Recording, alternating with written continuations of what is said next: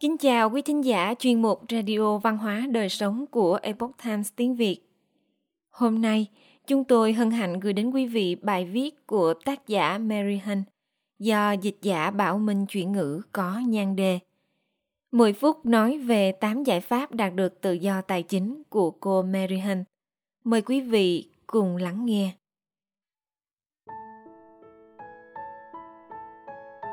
Gần đây, tôi nhận được tin nhắn từ cô bạn Natalie. Cô bảo rằng trong một sự kiện sắp tới, cô sẽ có thêm 10 phút để nói về tự do tài chính. Và Natalie quay sang tham vấn với tôi. Cậu sẽ nói về điều gì nếu cậu chỉ có 10 phút? Chỉ trong vòng 10 phút ư, Natalie. Tôi thậm chí cảm thấy khoảng thời gian ít ỏi đó còn không đủ để tôi giới thiệu bản thân.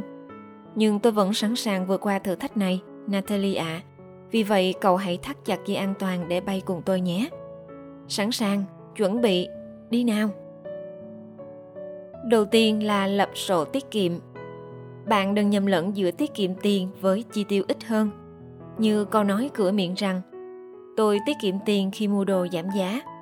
Bạn thực sự không tiết kiệm chút nào, bạn chỉ đang chi tiêu ít hơn. Tiết kiệm có nghĩa là bạn thực sự giữ tiền vào một nơi an toàn cho tương lai. Bạn hãy làm vậy nhé, bắt đầu ngay bây giờ và về sau.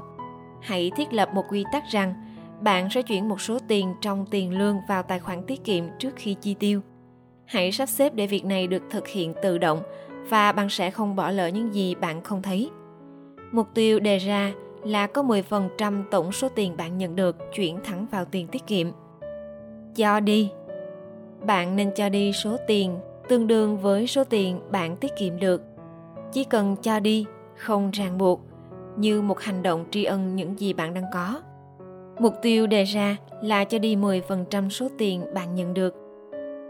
Tiết kiệm chi tiêu Điều chỉnh lại lối sống cho phù hợp với 80% còn lại thu nhập ròng của bạn. Bằng cách giảm bớt một ít chi tiêu trong mọi lĩnh vực của cuộc sống, bạn sẽ có thể đạt được mục tiêu này, có thể sớm hơn là bạn từng mơ ước. Sử dụng thẻ tín dụng một cách thông minh bạn chỉ cần một thẻ tín dụng, bỏ những cái thẻ tín dụng khác đi để bạn không thể có cơ hội sử dụng chúng. Nếu bạn có dư nợ trên thẻ tín dụng mà bạn sẽ giữ, đừng mang thẻ theo bên mình. Bạn nên từ bỏ đặc quyền sử dụng thẻ cho đến khi bạn có thể trả số tiền nợ thẻ tín dụng xuống còn không đô la mỗi tháng. Chỉ duy trì các khoản nợ có bảo đảm. Khoản nợ duy nhất an toàn cho bạn là nợ có bảo đảm thế chấp, ô tô hoặc bất cứ thứ gì có tài sản thế chấp. Tất cả những khoản nợ khác đều nguy hiểm cho tài chính của bạn. Hãy lập kế hoạch thanh toán tất cả các khoản nợ thẻ tín dụng của bạn một cách nhanh chóng. Hãy xem điều này là rất quan trọng đối với tình hình tài chính của bạn. Sử dụng tiền mặt Người ta đã chứng minh rằng bạn sẽ chi tiêu nhiều hơn khoảng 30% nếu bạn sử dụng thẻ để chi trả cho chi tiêu hàng ngày. Vì vậy, hãy để thẻ ở nhà. Hãy sử dụng tiền mặt càng nhiều càng tốt. Nghe có vẻ bất tiện nhỉ, nhưng thực tế là như thế. Đây là điểm mấu chốt. Lập kế hoạch chi tiêu. Xã hội hiện nay muốn bạn tin rằng cuộc sống không cần hoạch định sẽ mang lại tự do.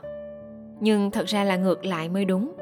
Bạn cần có ngân sách chỉ là một cách bạn chi tiêu trước tiền lương của mình trên giấy. Để bạn biết trước tiền của mình sẽ được sử dụng như thế nào hãy viết ra kế hoạch chi tiêu và sau đó thực hiện theo kế hoạch đã đề ra. Tìm kiếm sự hỗ trợ. Bạn cần biết rằng bạn không đơn độc. Có hàng nghìn người cũng đang kiểm soát cuộc sống tài chính của họ. Bạn hãy tìm một trang web chẳng hạn như Deep Rule Flaring, tạm dịch, kế hoạch quản lý tiền bạc hoặc một trong vô số blog tài chính cá nhân trên mạng. hay đăng ký và truy cập hàng ngày. Hãy tham gia để luôn đi đúng hướng. Bạn đã có câu trả lời về tự do tài chính rồi nhé. Nếu bạn làm theo 8 bước đơn giản này để quản lý tiền bạc của mình, tôi bảo đảm bạn sẽ tìm thấy sự tự do về tài chính. Ôi chao, tôi đã hoàn thành việc giải đáp về tự do tài chính trong 10 phút chưa nhỉ?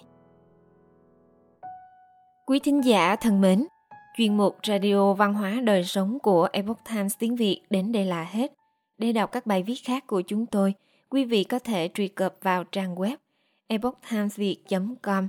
Cảm ơn quý vị đã lắng nghe, quan tâm và đăng ký kênh. Xin chào tạm biệt và hẹn gặp lại quý vị trong chương trình lần sau.